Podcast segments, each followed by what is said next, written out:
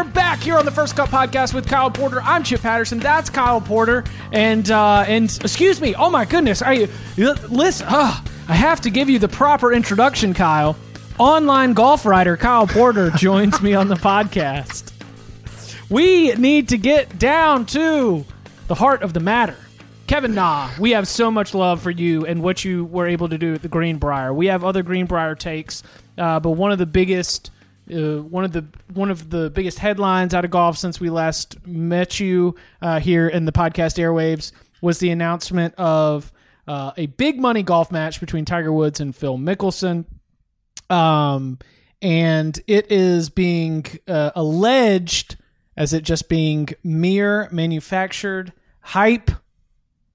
I don't know if certain legendary authors and golf writers are specifically coming for Kyle Porter when they referred to them as an online golf writer, but will you defend this as the golf event or the golf television event of the year? Yeah, there's some things being written. I don't know if they're about me. They seem to be about me. That might be giving myself far too much credit. I did write that a potential Phil Tiger $10 million match would be the golf television event of the year. And technically, I believe that would be true because I believe that it would be the highest rated golf television event of 2018 if it happens. I think it'd be I think it would get a higher rating than the final round of the Masters, which is going to end up being and almost always is the highest rated day of golf viewing for the year. So I don't really know what was controversial about saying that. I think people, I don't know. I mean, do you disagree with that? I mean, if they are going to be playing for $10 million,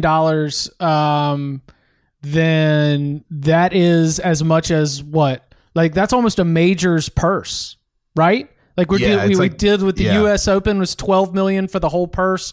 Winner ended up taking home like 2.2 or 2.3 or something like that. If this is a mano y mano for $10 million, and I'm assuming charities are involved with this, right? Well, first of all, who's putting up $10 million? Like where's the $10 million coming from? Are they each putting up $5 million? No, my presumption is that the $10 million is coming from outside sources. Hashtag sources. Right. But I don't know if that's like, is it pay-per-view? Is it, see, here's sort of my working theory on all this. I think pieces of this are, so Alan Shipna did a great job reporting this out of the Phil camp last week that Phil and Tiger either want to play for $10 million or going to play for $10 million. It was a little ambiguous in terms of like what's happening. I think pieces of this are in place, as in I think Phil and Tiger have agreed to it, and I think that there's a lot of moving parts to something like this. You got to get a course, you got to get a host, you got to get somebody to print tickets, to do the TV. There's just a lot going on, and I think a lot of it is in place, but I don't think all of it is in place, and I think Phil sort of leaking this is this kind of weather balloon test of like, hey, is this, you know, is there a lot of interest in this? Is it something that could work? You know, I think to generate buzz around it, to take to the people that they need to take it to make it happen, to get those people on board and actually make it happen. Like, so, yeah, what it's going to take for the $10 million is going to require a lot more evidence that people are excited about it. And this is a good way to test that. Yeah. And there was that whole thing about like, oh, it was supposed to happen on July 3rd. And it was like, well, what? Like, what does that mean? Like, you and Tiger wanted it to happen on July 3rd or like, well, I don't know. Like there's, I don't, it's interesting, but there's going to have to be a lot more stuff locked down before it actually happens. But would you say that as an online golf writer, you were panting at the prospects of this? Anytime Phil Mickelson is mic'd up with a golf club in his hands. Yes, I'm panting. I am. I'm panting. Yeah. So yes, like you could pit Phil against Sean Martin and put a microphone on both of them, and I would be panting. Yeah. You could throw Phil on. Shout out to Sean Martin. Yeah, you could throw him in the just on the Bandon Dunes little pitch and putt area, and I'd be panting if he had a microphone on and it was televised. So yes, of course, I'm panting over the idea of Phil Mickelson playing for millions of dollars against the greatest golfer of all time, and both of them being mic'd up. What about the idea that even holding this event is the phrase I saw was dangerous for a sport. I don't think that any event that generates interest should be considered dangerous.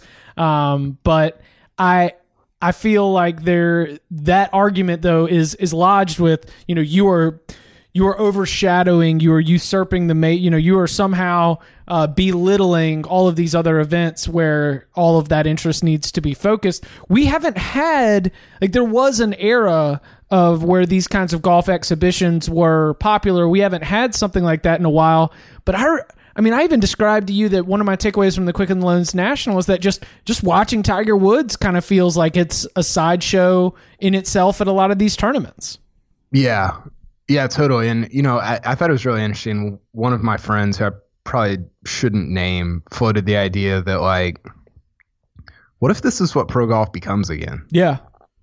Like, what if it's more like wrestling than what we know to be pro golf? And I don't think that it ever, like, gets to that point, but the reality, and I've said this for the last 3 or 4 years, you have like 12 characters that matter. And if you have, let's say you take those 12 characters out of the PGA Tour and create this sort of barnstorming exhibition type league, or I don't know, whatever you want to call it. Guess what? There's a lot more interest in that than there is in the PGA Tour. Aren't you more interested in watching whether or not, whether or not Rory can battle back from 11th place in the standings over the final 3 weeks of the 12 person thing than tuning in to see, whether Xander Shoffley is going to be able to win his 9th straight PGA Tour event? Well, yeah. Do you like how I took out the 12 best golfers and now Xander's running the tour? Here's what, that's a great call. Here's what I conflated it with. So, and this made absolutely no sense in my head, and then made even less sense when I actually typed it out and sent it to these guys. But I'm going to go ahead and say it out loud anyway. I sort of likened it to, like, the Champions League. So in soccer, and you send, and I don't know if you have, I don't know how any of this works. Like, we're just, this is not even like half baked stuff. It's like still like putting the ingredients in the bowl stuff. We're getting salmonella. Okay. So you have, like, maybe it's equipment companies that are able to send their top guy to this Champions League every year. And then you have relegation. Obviously, I know it's not technically relegation in the Champions League, but you have teams that go in and out based on how they did in their regular season. And I don't know, like, there's something there that, yes, maybe it's a sideshow, maybe it's exhibition stuff, but man, isn't there, I don't know, maybe it's manufactured, maybe whatever, but it just feels like there's something there. Like, the way that people reacted when this was announced, it feels like it could be something into the future. I don't think that it is. I don't think it's intellectually honest to be so against the idea of opening up another realm where there are these exhibitions, these, you know, matchups, whether they be for attention, for money, for charity, because we're already operating in a sport that has no lord. It's got no one power or body. We're already dealing with a sport where players are bouncing between the PGA Tour, the European Tour, where you're going and you're playing events in different parts of the countries. All of our major championships are organized by different governing bodies. Like, there is already so much dispersion among the power and the money in the sport that I don't think it is dangerous at all to introduce yet another avenue. It would be another option, another decision that some of these top players in the world have to make. But to your point, we're talking about a dozen, maybe a dozen kind of players that would be in the mix for these kinds of exhibitions. And at this point in Tiger Woods' career, at this point in Phil Mickelson's career, it's not a bad idea to capitalize on the thing that they have probably more than the talent and the on-course success, and that is the draw. Yeah, totally. I mean, and for the people that are like, is this what we want golf to become? It's like, you ever read about Walter Hagen?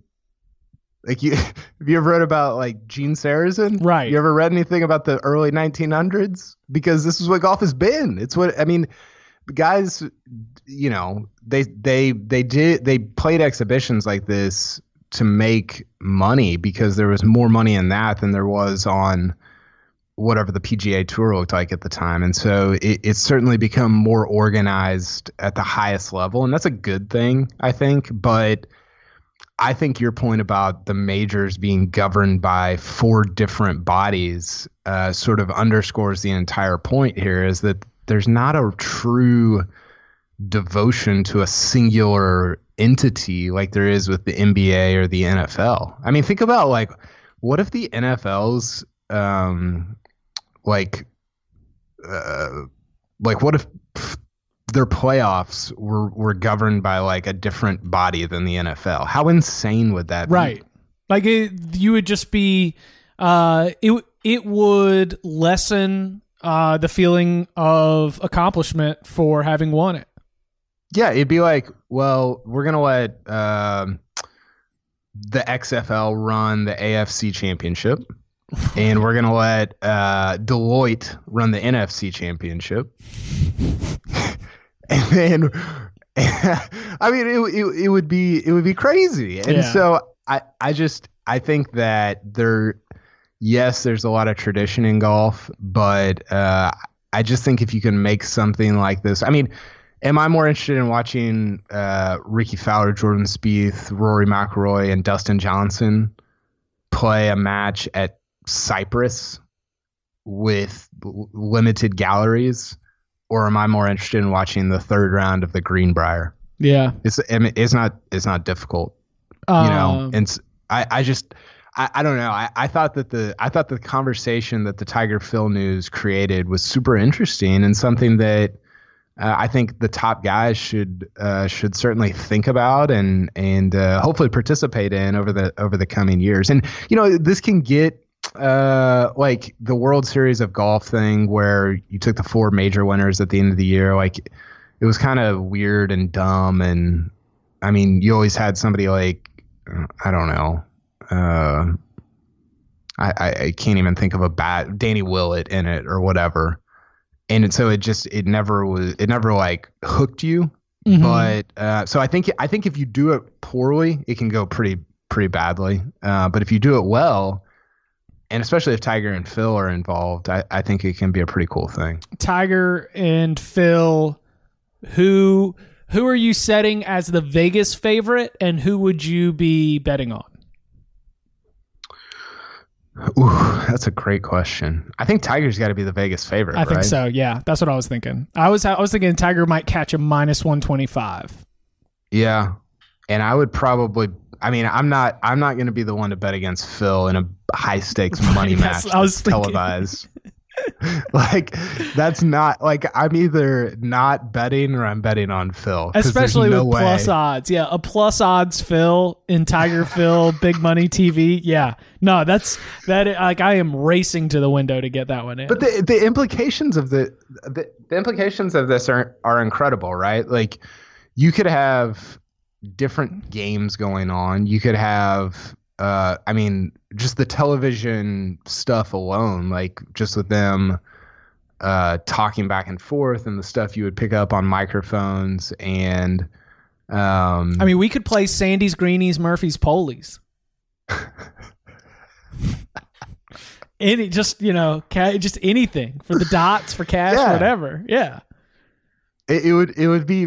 You could interview them while the match is going on. Phil could be talking about how, well, this isn't that hard of a shot, and this really isn't that much money. And I mean, all the memes just come to life. It's pretty cool to think about, because we get into this routine every week of the same thing. And you know, I was watching the Irish Open, and they're doing on-course interviews during the tournament. That's awesome. Yeah. Great. Good for you, European Tour. You know, be innovative. Don't just follow the same playbook because you're scared to maybe do something wrong or fail or whatever. You're going to get made fun of. Of course you are. That's the whole. That's part of the deal. But you're also going to hit on some stuff that's really innovative and interesting, and that really galvanizes your audience. Speaking of doing something wrong, Phil Mickelson, while his name is all in the news for this, he catches another two-stroke penalty on Sunday at the Greenbrier. Are you enjoying the a golfer? Any golfer or any person who plays the game of golf has at some point realized and had a moment of realization that they've really lost focus, and then you work mentally to be able to get yourself back in a good place to finish the round. I am worried that we are going to get too inundated with these Phil losing his mind type moments. We're going to get too many of them too often, and then we're going to grow tired of it. Yeah, there can be a little bit of like, is he a self-parody at this point? You know, like we've seen in other industries, not necessarily even in sports, where you're kind of just like, is he parodying himself, or is this real? Like, I don't know what. And there's always been a little bit of that with Phil. I think one of my favorite points is No Laying Up pointing out that like, every decision Phil makes, it seems that he thinks about how's this going to play on Twitter and like in golf Twitter, and then whatever like the craziest like decision of the two or three that he has, that's the one he chooses, right? Just based on what our reaction will be, and I think that like when he was sliding down the hill on his butt, he was like, "Oh man, this is going to make a great GIF." Yeah, totally. That's exactly what I'm talking about, yeah. And I think that there's a danger of that going kind of there. You can become like John Daly, right? Right. And I don't think Phil is close to that, just to be clear. I don't think he's anywhere in that realm, but I think the older you get and the more inconsistent you get, the more opportunity there is for that to happen. Now, am I enjoying pretty much every part of it? Yeah, absolutely. And I can't wait to watch him the next 2 weeks at the Scottish Open and the Open at Carnoustie. But there is a little bit of like, okay, like I could go, you know, 2 days without Phil doing something insane. Yeah. I gotta say Sunday was the one, and I wasn't watching it live, but I was checking in on Golf Slack. And then I came in and sort of watched the recap and watched the end of the round. And I'm throwing my alarm bells up. I'm a little worried that Phil Mickelson is starting. I'm a big Phil fan, and I love the antics, but I don't want it to be a situation where anytime he feels like he doesn't have his game, it's going to be like, well, now it's time to play me off, Johnny. You know, just like it just turns into a total circus show just because it's Sunday and he's not able to find whatever he was looking for. I don't know. We'll see. And really, we've all been there. We've all been standing over the golf ball, not really able to find whatever it is we're looking for, but there is someone who can help you, and that is the lessons that you can get from Top Golf's certified instructors. That's right. At Top Golf, they do lessons differently because it's not dry. It's not something that's boring. No, all the things that you love about having fun at Top Golf, you can also experience those when you go to Top Golf and you get a lesson from one of the certified instructors. Those certified instructors not only help you improve your game, but they want you to have a great time too. So you can sip, snack, swing, and play better with Top Golf Coach. So book a lesson today at topgolf.com/lessons. Once again, that's topgolf.com/lessons so that you can set up a time with one of their certified instructors and start shaving strokes off your game today. Real quick before we move on from the money match, I wanted to ask you this. How does this change the way that you view the sort of relationship that Tiger and Phil have displayed for the last 9 months or so? 100% differently. Right? Doesn't it feel a little bit more like businessy or contrived? Yes, contrived, and I mean they're both the fact that they didn't play well together was the other thing that had me kind of sell all my stock in thinking that they were going to be able to film some buddy cop show, you know? Like they got paired together and then they both played poorly and then Tiger played better when he wasn't playing with Phil in the supergroup. Yeah. And I was like, well, now I don't want it anymore. I don't want them. I don't want any more of these Tiger Phil supergroups because good golf did not come from it. And I don't know what that means or if it had any impact on it, but yeah, I'm definitely feeling like they have recognized that they are like at some point during their marital issues, you know, like Beyonce and Jay-Z looked at each other and they were like, well, you know, this is way better for both of us if we're together, right? Yeah. Yeah. I thought you were talking about Tiger and Phil's marital issues, by the way. But I mean, it is mutually beneficial for them to be existing in the same plane cordially. So, I agree with you. It feels, I think that a lot of like their trash talking and friendship, I think there's a lot, like as real as Tiger's friendships get, I think there's some like genuineness there, but there, to me, there's like a little sliver of sadness for me. And I think the reason for that is that, and we talked about this last week with kind of Tiger and Kobe, is like, this feels a little like a business decision to like be buddy buddy. I don't think that completely. Like, I'm not saying it's staged or anything like that.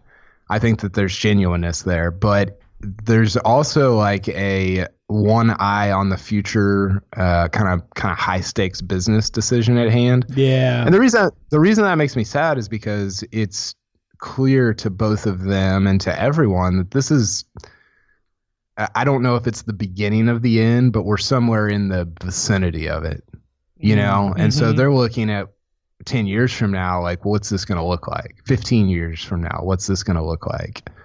And so I think there's a little bit of, I don't know, there's just a little bit of sadness of that era sort of being over and just trying to figure out what the next one looks like, you know, the end of an era and the beginning of a new one. Well, while we're staying cynical, what was your instant reaction at Kevin Na getting texted by Tiger mid-interview?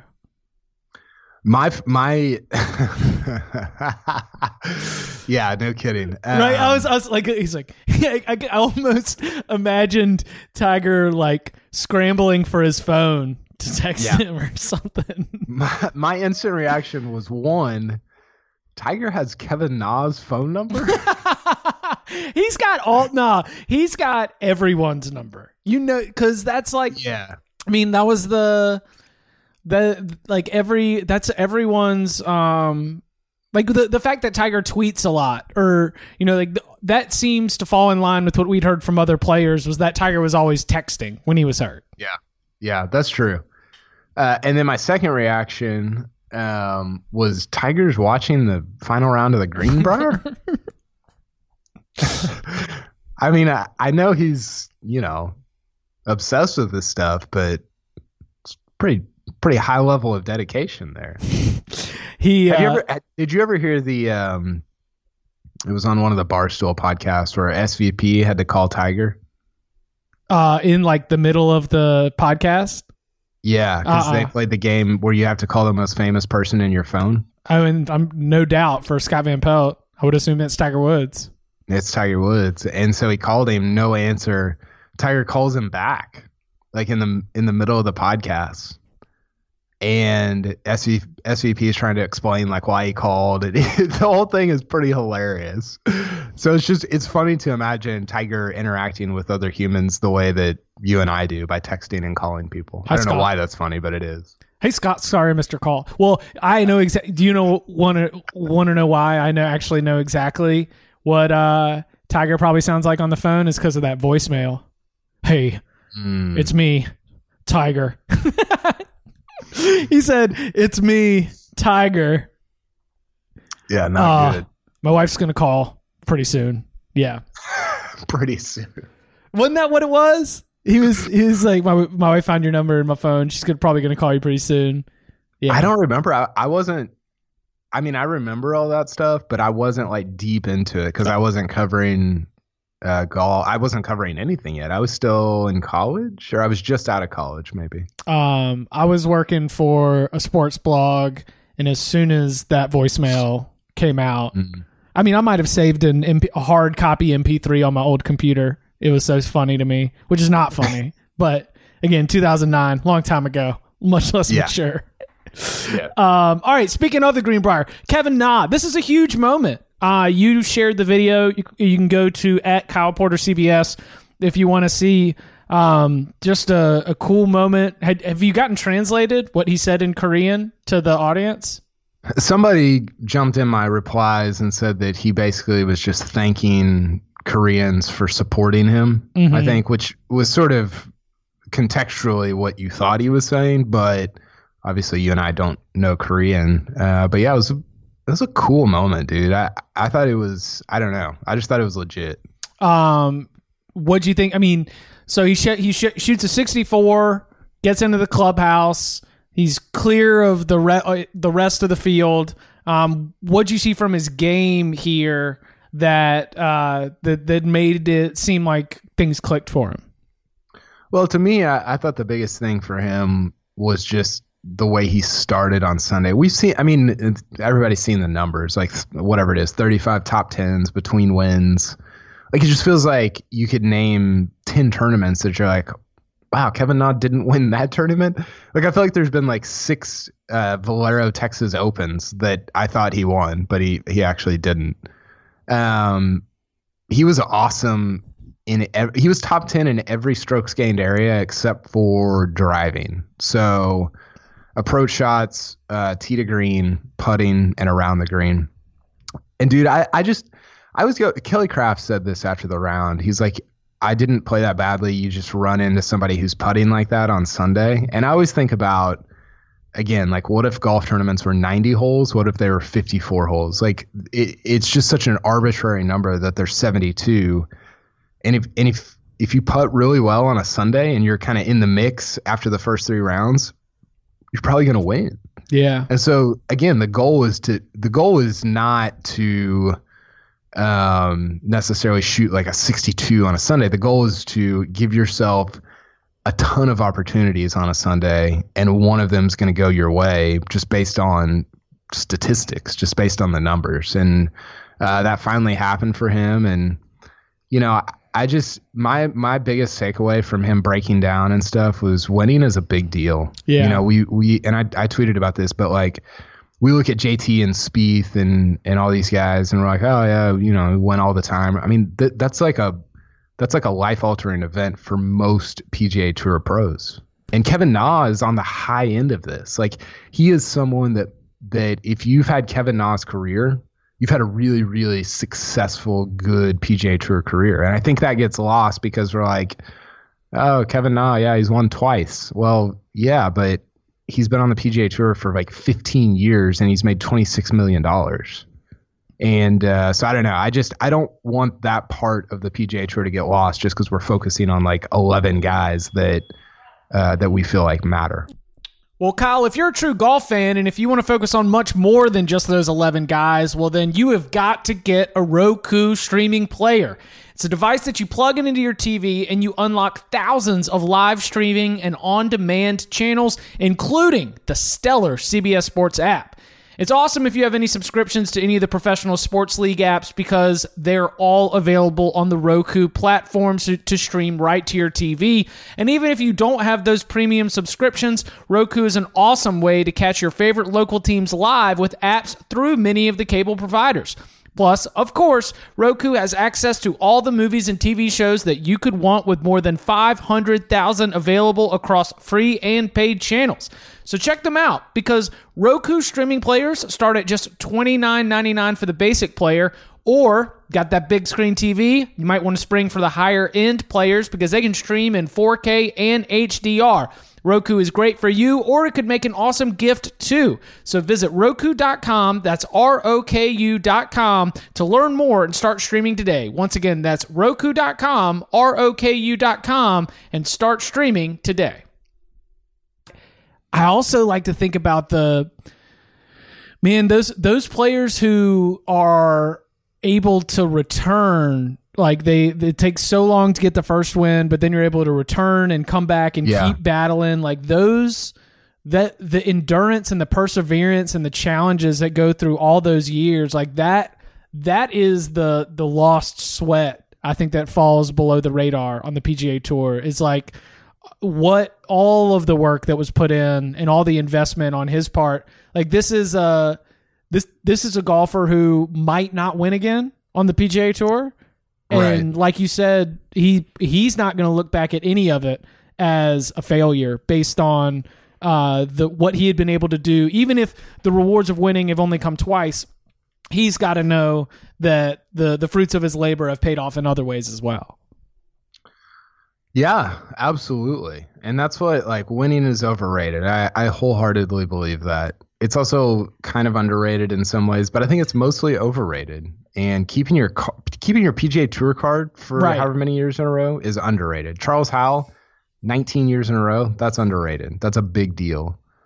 And it is, like, I think about Chesson Hadley last year. You know, he's on the PGA Tour for a while, bounces back to the web.com, wins a bunch of times, and plays really well, and just the emotions that go along with that. Because your whole life, for all these guys, they've been the best. They were the best in junior golf. They're the best in college. Like, they're just the best players. And then you get out on the PGA Tour, and it's like, holy crap, like, I'm like the 111th best, which is still really good. Right. But it's just, you're totally right about.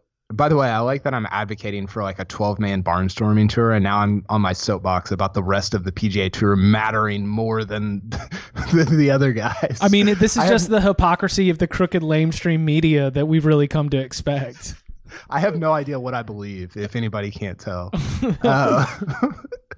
But yeah, like your career is there's a consistency that Kevin Na displays, guys like Kevin Na display, that is so underappreciated. He's made $2 million or more in 8 of the last 10 years. That's crazy. Yeah. I mean, that's so impressive to do that week in and week out, year in and year out on the PGA Tour. It's so difficult. And we're reminded of that when guys like Norman Zhang, who's this all-world college player, comes out and misses the cut in his first PGA Tour event. Now, I think Norman Zhang's going to be awesome, but this is the real deal. And so good on Kevin Na for it's hard to say hanging in there when he's won $26 million in his career, but in terms of winning, persevering and getting back in the winner's circle. Who else stood out from the Greenbrier? Who got good grades? Well, I do want to give out a shout out to Andy at the Fried Egg for his did you see his subject line in the email today? No. Walking on Sunshine. It was good. Joaquin Niemann, he's going to be on the PGA Tour next year. He's locked it up. He has unofficially locked it up, according to Will Gray of Golf Channel. He has earned it.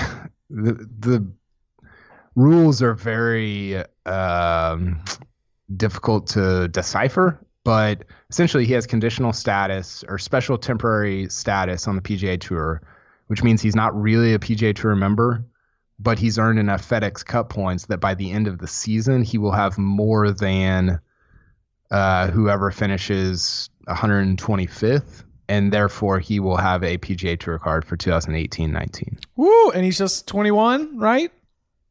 19. Oh, he's your boy. Yeah, he'll be 20 in November.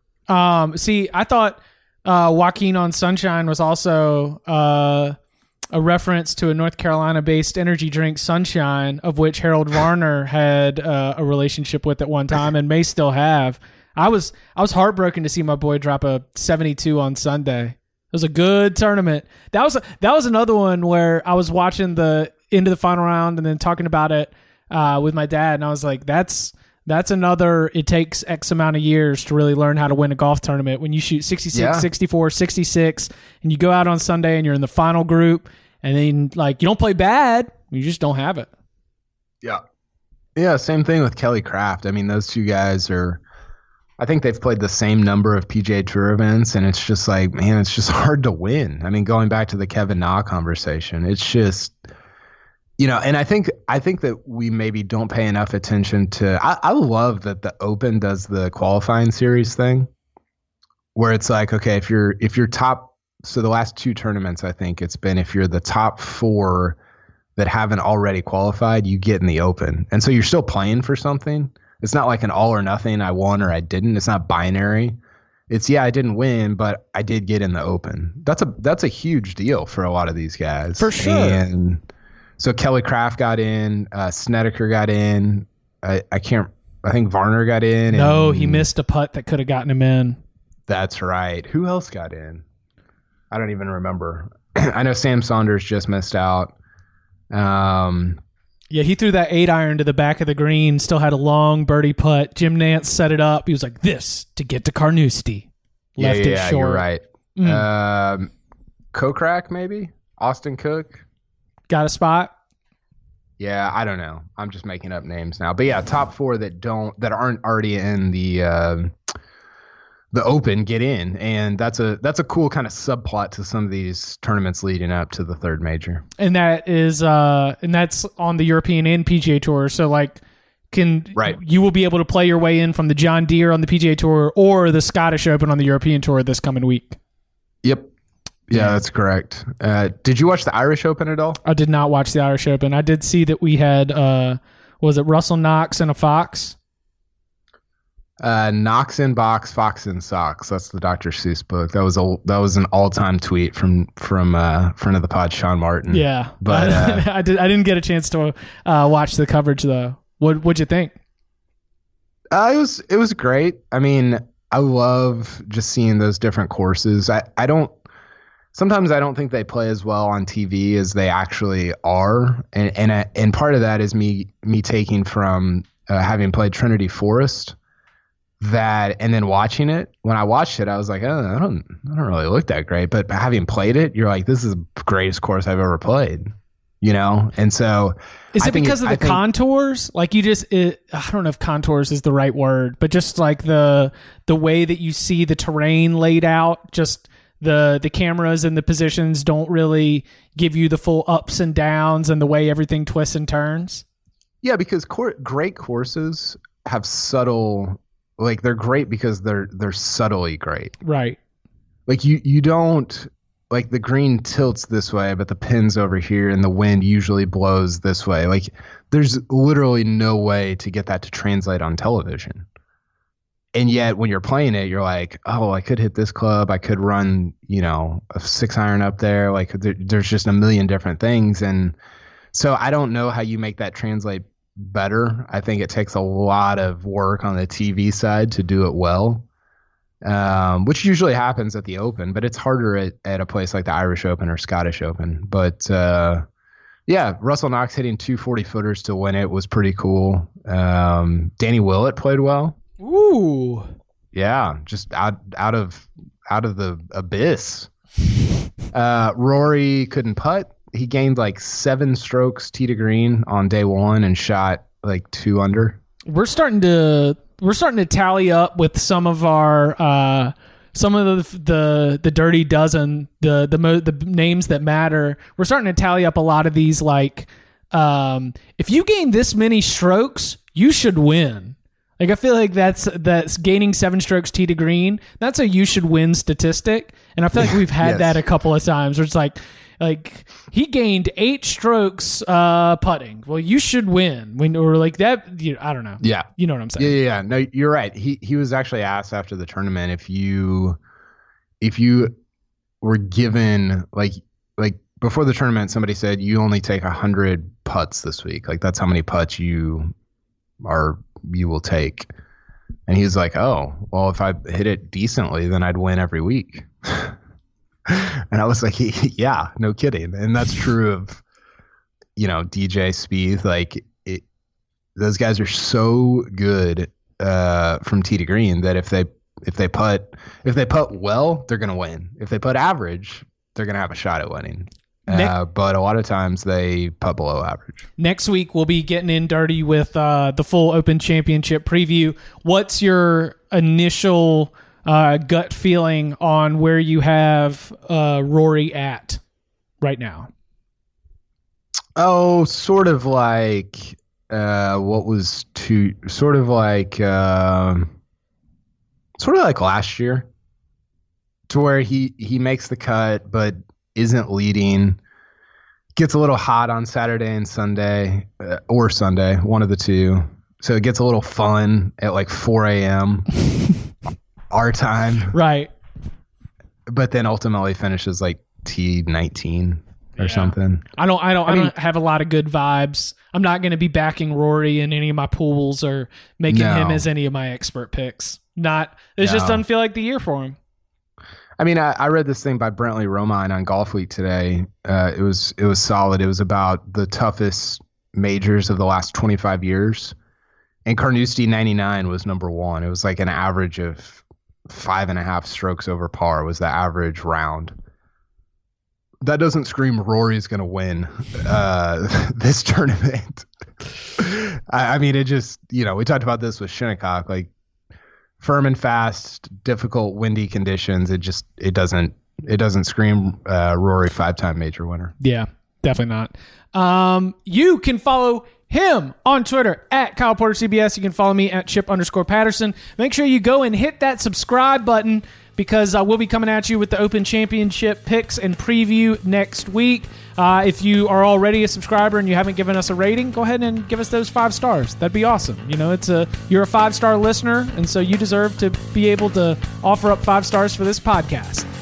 Make sure you're always watching CBS Sports HQ. That's where you'll find all of the lovely content coming from our Muppet faces as we move on the screen. It's available streaming on all OTT devices. Kyle, thank you very much. Thanks, Chip. Can't wait for our Open preview next week. Whoop.